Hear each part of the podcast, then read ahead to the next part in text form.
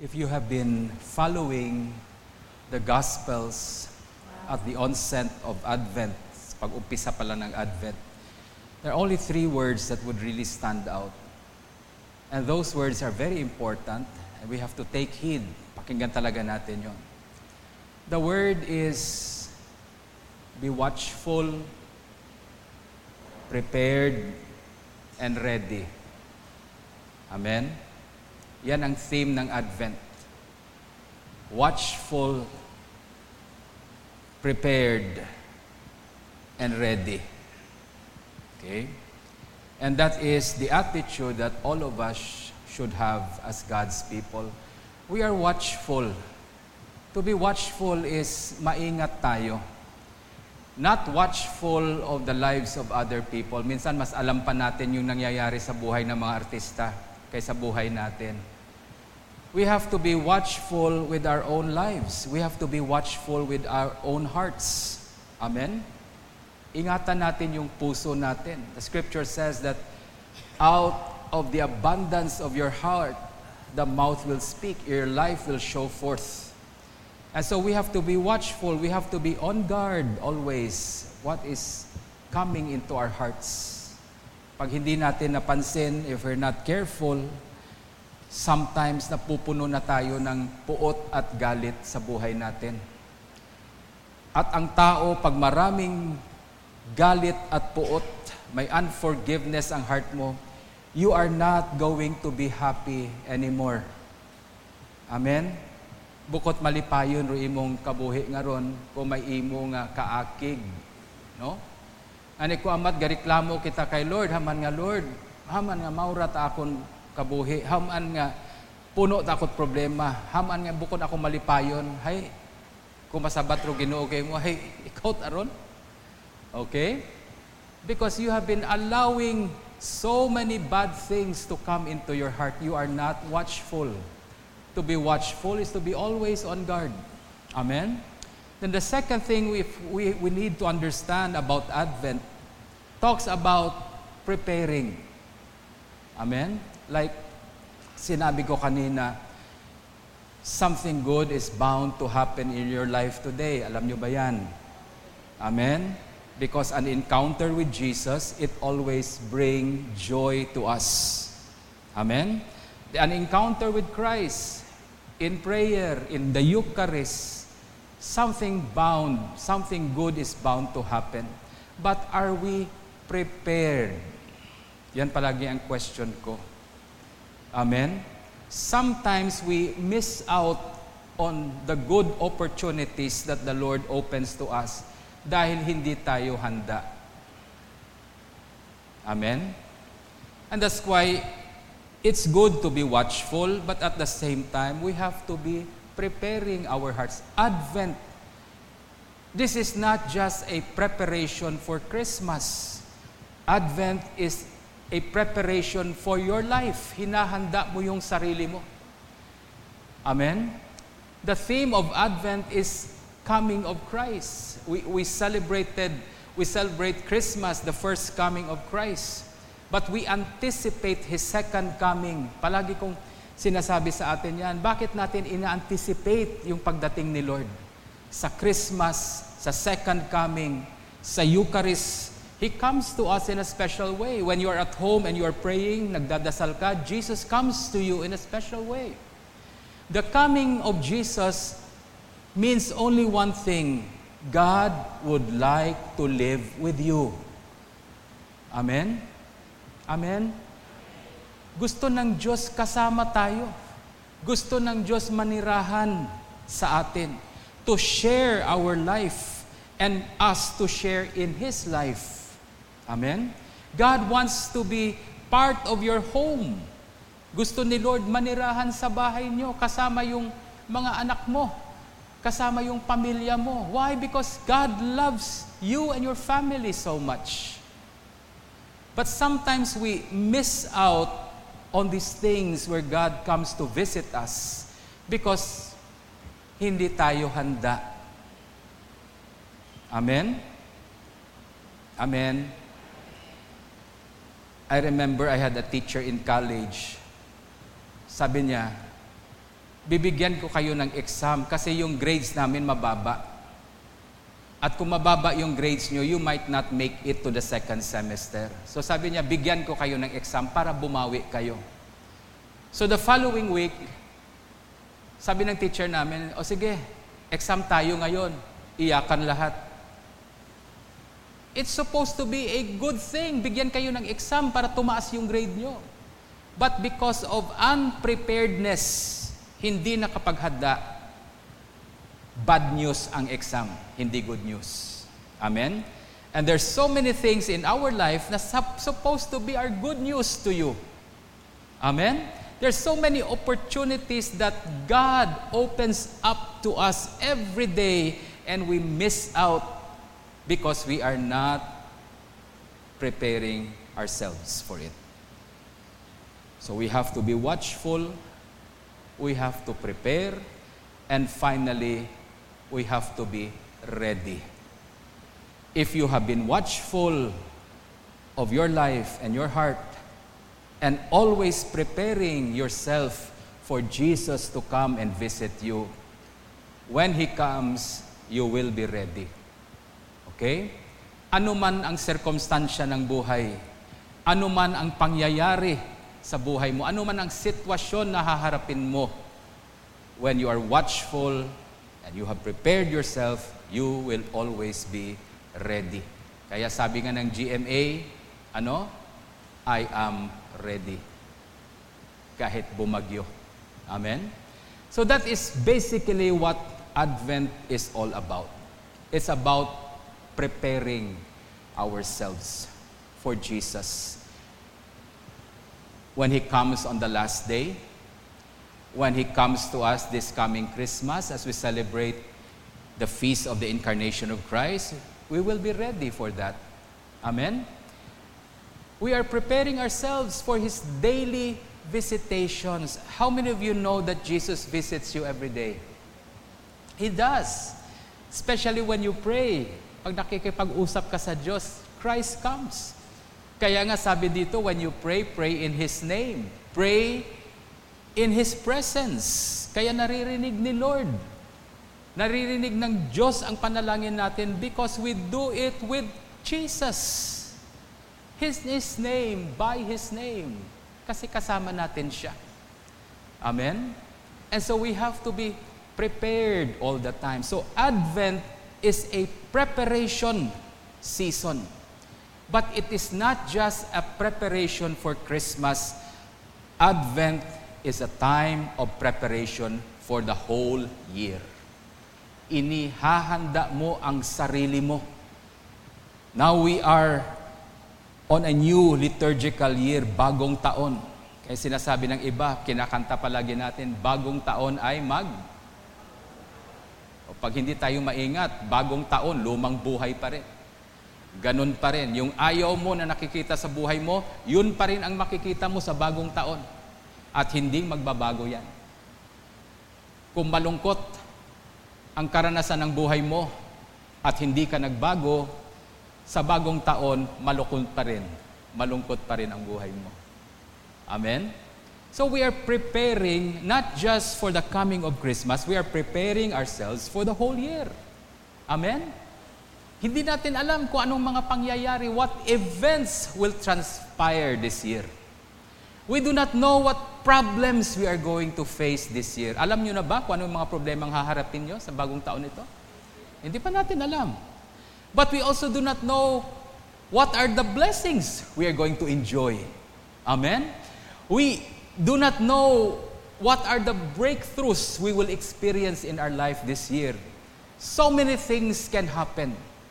That's why being prepared and ready, okay? Pag ikaw ay prepared and you ready yourself, you can always, you can always expect the worst. Amen? Hindi ka natatakot. Kaya palaging sinasabi ni Bishop Ricardo, I do not know what the future holds for me but I know the one who holds my future. Amen? We we can anticipate bad things to happen. I can anticipate na may mga problemang darating sa pamilya ko, sa buhay ko, sa buhay ng simbahan natin, sa buhay ng community natin. I can anticipate that. And I'm not going to be afraid of it. Why? I can expect the worst, but I can also hope for the best. That's why we started the season of Advent, pumasok tayo sa bagong taon nito, lighting the first candle. And what is the first candle? What does it stand for? It stands for hope. Amen? Ang unang sinindihan nating kandila sa Advent wreath natin is the candle of hope because the best way to start a year, the best way to prepare yourself for a new journey this year is to have the attitude of hope. Amen? Dapat mag-umpisa tayo sa bawat yugto at pagbabago ng buhay natin. We have to learn to start always with hope. Merong pangarap sa buhay natin. Hope talks about your desires. Hope talks about kung anong mga pangarap natin sa buhay. Pag walang pangarap, walang patutunguhan ng buhay. Alam nyo ba yan? Alam nyo ba yan? Ang taong hindi nangangarap, a person who does not hope will have no destiny, will have no reason to continue in life. Amen? Kagabi sa vigil namin, ginawa kong example yan. No? Kung ang isang lalaki nanliligaw sa babaeng mahal na mahal niya, nililigawan niya, hindi siya sinasagot. Pag sinabi ng babae, wala na kayong pag-asa kasi may asawa na ako Okay? Anong mangyayari pag walang pag-asa? Eh di, huwag ka nang mangligaw. Okay? If there is no more hope, huwag mo nang ituloy. Pag sinabi sa iyo ng teacher mo, kahit anong exam ang kukunin mo, babagsak ka na. Kasi nung first periodical pa lang, bagsak ka na kaagad. Second periodical, bagsak ka na. So itong final exam mo, kahit anong result, kahit ma-perfect mo yan, wala nang pag-asang papasa ka. So what happens pag wala nang pag-asa pumasa? Anong gagawin ng estudyante? Eh, wag na mag-aral. Para ano pa? Why will you study? Okay? Why will you try hard? You're not going to pass anyway. Yan ang epekto sa buhay natin pag tayo'y walang pag-asa. Amen? We can expect the worst. To expect the worst is to be mentally tough. Matibay ang loob. Ang problema ngayon sa generation natin, ang tao, ang hina na ng loob. Dami ng tao ngayon, tiningnan mo lang. Pagtingin mo, oh, sobrang sama ng Tinitingnan mo lang tao, umiiyak na. Ama, nagtangis ka. Tinanaw mo ba ako? Talagang ang hina ng loob. May mga bata na ayaw nang pumasok kasi ang hirap talaga pa. 12 times 12, mabigat yan eh. Okay? And there are people There are children today getting depressed because they cannot good, they get good grades in their, in their subjects. Mental, mahinang loob. That's why we have to start the year with the proper attitude. Amen? Expecting the worst. Magpakatatag ka. Be strong. Yes, why will I say that? Father John, ang pangit naman yan, expecting the worst. Why is that? Because there are many things in life we are not in control of. Amen? That is a reality. I will give you one that is very sure to happen. When Jesus returns, He will come like a thief in the night. No one will know. Alam niyo ba yan? Hindi mo makontrol yan. Kaya marami nag-aaral ng Bible kasi gusto nila malaman yung date, anong taon, anong buwan, anong araw darating si Lord at anong oras. They want to control everything. And sad to say, sad to say, in life, ang daming bagay wala kang control. Amen? Sometimes we need the grace of God to accept, to accept the things we cannot change anymore. Amen? Amen. 56 na ako. Sabi ng iba, mukha akong 65.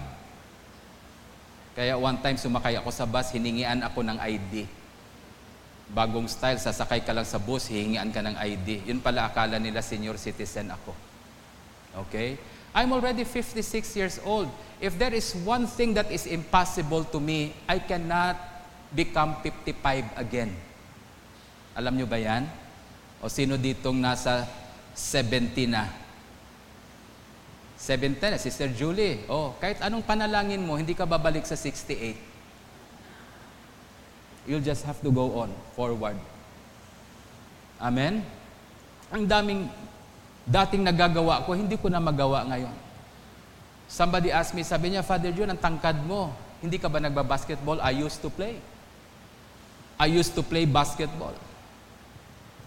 I tried also sa, sa commercial game sa basketball with my height. But now, my goodness, pag pinabasketball mo ako, nakakatakbo ako pero walang preno. Diretso-diretso, babangga talaga ako. So I, I stopped playing basketball. Nung hindi ko na kaya yung basketball, I started to play tennis. Many years ago, I played tennis. Nagte-tennis ako. Okay? But today, you ask me, nagte-tennis ka pa? Hindi na pwede. Yung last days ko na nagte-tennis ako, uuwi ako sa bahay, following day, hindi ako makagising, hindi ako makatayo. Sakit ang tuhod. Okay? So, hindi na pwede yung basketball, hindi na pwede yung tennis. Eh, sa edad ko, anong nilalaro ko? Candy Crush. Okay? Si Duko. At least, yun na lang yung kaya kong gawin. Okay? Accept it. I will not be playing basketball anymore. I will not risk my knees. Masisira yung tuhod ko sa basketball lang. Seduko. Pwede ako magseduko. Or kung pwede, ulitin natin, magbingo tayo. Okay? I can play bingo. So there are things in life you cannot change. That's why you expect the worst. You prepare your mind for the worst to be tough. But at the same time, you have to be hopeful. Hopeful always. Hopeful because of what Jesus promised us. Amen? Now, this Sunday, we are lighting the second candle. What is this candle all about? Huh? Faith. Yes, it is good to have an attitude of hope. Every time you embark on a new journey, every time you try something new in your life, huwag kayong matakot. And I always tell uh, yung mga acolytes, yung mga priests, huwag kayong matakot magkamali. Ang taong nagkakamali, ibig sabihin that person is trying something new. That person is learning something new, kaya nagkakamali. So don't be afraid to make mistakes because that is a sign that you are learning something new. Hindi mo alam eh. Okay? So you make a mistake. And you are always hopeful in trying something new. That is the good attitude. But at the same time, dagdagan natin ang isa. Hope alone will not suffice to make us ready and prepared for the things that would be coming this year. Kung meron kang pangarap sa buhay mo, siguraduhin mo. Siguraduhin mo, meron kang plano. Kasi pag nangangarap ka lang, if you continually hope, eh wala namang plano, eh wala, forever mananaginip ka. No? Halimbawa, may pangarap ka sa buhay mo, ang pangarap ko, Father, balang araw, 36, 25, 36. Sa mga girls, magandang pangarap yan, di ba? 36, 25, 36.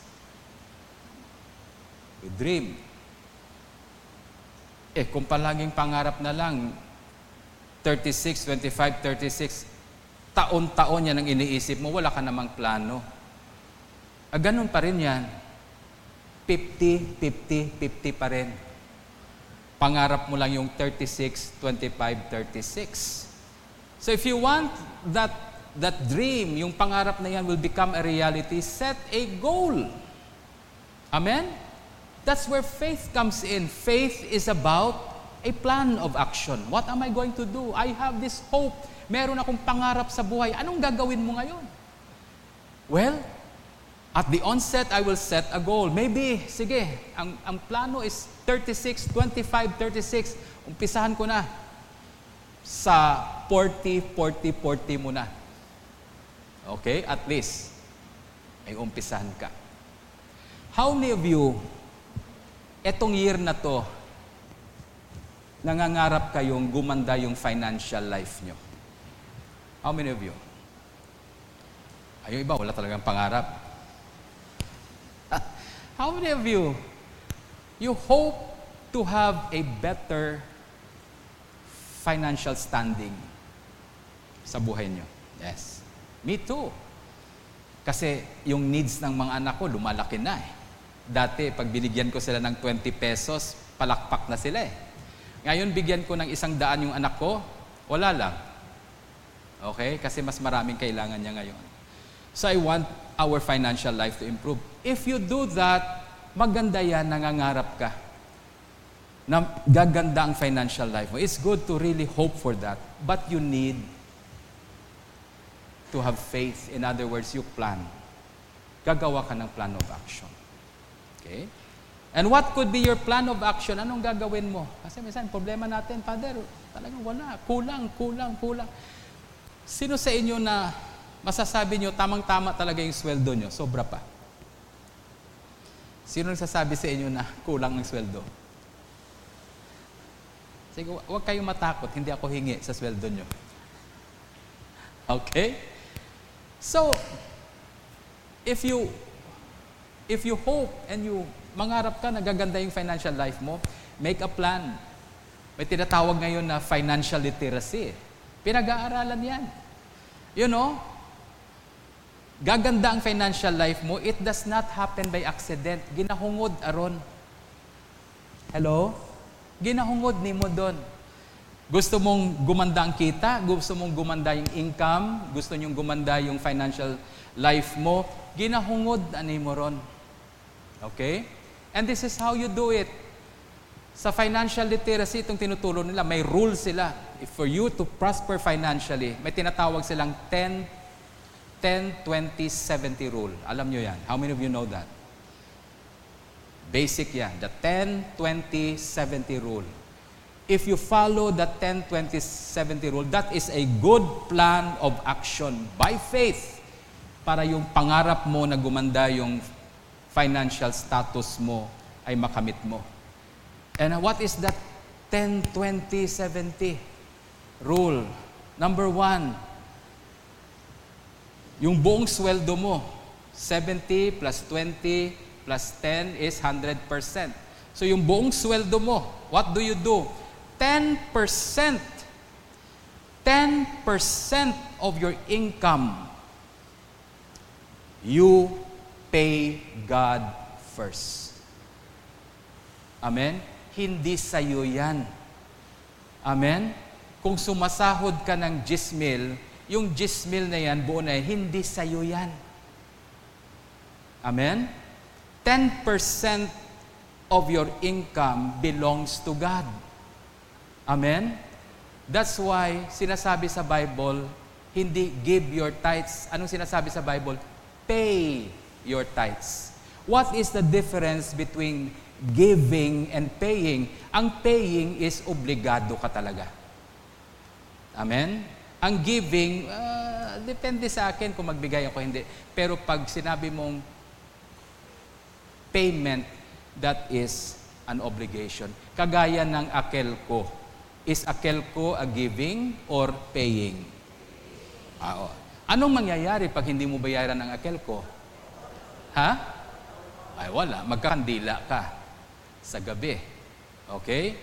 Kaya, bayad palaging akelko. Okay? Amen? Binabayaran ng akelko. Eh, pangit pa sa brown out yung bahay mo. Kung ito yung bahay mo, buong bahay sa kalye nyo umiilaw, yung sayo hindi, mamarites ka pa. Imamarites ka pa ng tao. Kaya hindi pwede hindi bayaran ng kelko. You have to pay because it is a bill, it is an obligation. The same thing with your tithe. The 10% of your income is something that you have to pay. It belongs to God. Amen? So the first 10% of the income goes to God first. You pay God first. The second is 20%. Saan naman yan, Father? Ano yung 20%? It's still a bill. Dapat mong bayaran yan. Saan? Saan yung 20% ng income mo? Pay yourself. Bayaran mo yung sarili mo that will become your savings. Amen? Huwag kang magsisave kung anong natira na lang. Kaya ang mangyayari kasi, ay, kumusta yung ano mo, savings? Wala ako, Father. Wala talaga akong savings. Kulang. Kasi hindi mo binabayaran. Bayaran mo muna yan. Amen? Pagdating ng sahod mo, get the 10%, pay God, then get 20%, pay yourself. Amen? Set that aside for your savings. Ilan matitira sa'yo? Ha? 70%. Sa 70% mo, dyan ka mag-budget. Budgetin mo na yung ulam mo, pamasahe mo, baon ng mga bata, pangbayad mo sa kuryente, pangbayad sa tubig. Saan ka kumukuha dun sa 70?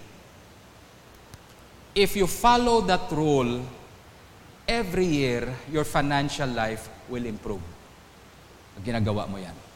10% goes to God, pagdating ng sweldo, 20% savings. 70% na iwan, o sige, pang investment ko to. Ito pang bayad sa ganito, bayad. Ubus yung 70. Pagkaubos ng 70%, may savings ka, wala. Meron, kasi inuna, inuna mo na yung savings mo eh. Kaya hindi ka masisiro sa savings. You see, that requires faith. Yan ang aksyon. Nangangarap ka, gumanda ang financial life ko. But okay yung may pangarap ka. Pero kulang yan. Kung wala namang aksyon na ginagawa. Dapat aksyonan mo. Sana pangarap ko, magkabati kami ng pamilya ko.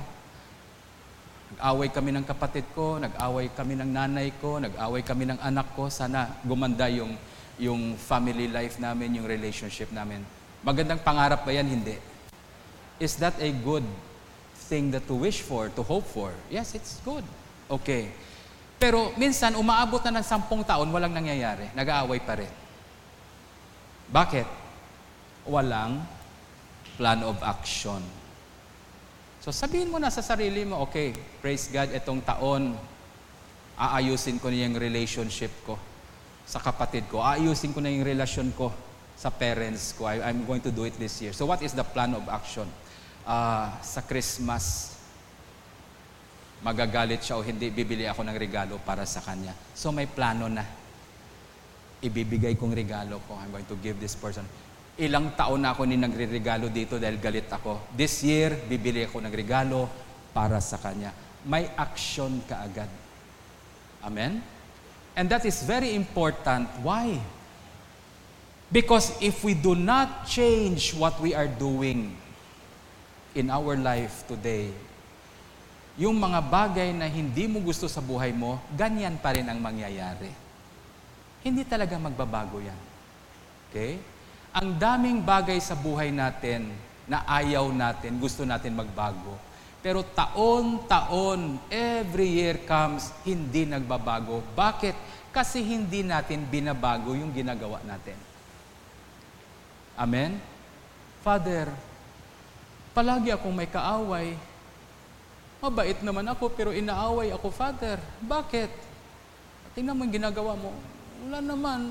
Kinikwento ko lang naman sila eh, sa ibang tao eh. Tapos awayan nila ako. Gusto ko na, Father, magbago. Gusto ko nang maganda, wala na akong kaaway. O sige, baguhin mo yan. Huwag ka na maging marites. Eh, hindi kaya eh. Marites talaga ako. Eh, wala. May kaaway ka palagi niya. You want to change things in your life. You want to get out of poverty. Amen? You got, want to get out of misery. Change what you are doing. Tingnan mong ginagawa mo Walang pagbabagong ginagawa mo. If you can start changing what you are doing, then things will change around you. Amen? I pray that this Advent would really be a time for us to be watchful, mag-ingat sa buhay natin.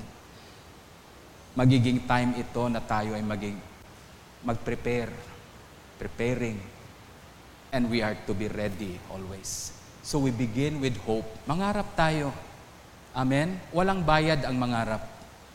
Sabi nga ng isang author, sabi niya, what you can imagine, you can be. Ang kaya mong isipin, kaya mong maabot yan. What you can imagine, you can be. So mangarap tayo. Mangarap tayo ng mga magagandang bagay. Tingnan mo yung sinasabi sa Bible. Kung wala kang pangarap sa buhay, tingnan mo yung Bible. Ang daming pangarap ang Diyos para sa'yo. God has so many hopes for you. Amen?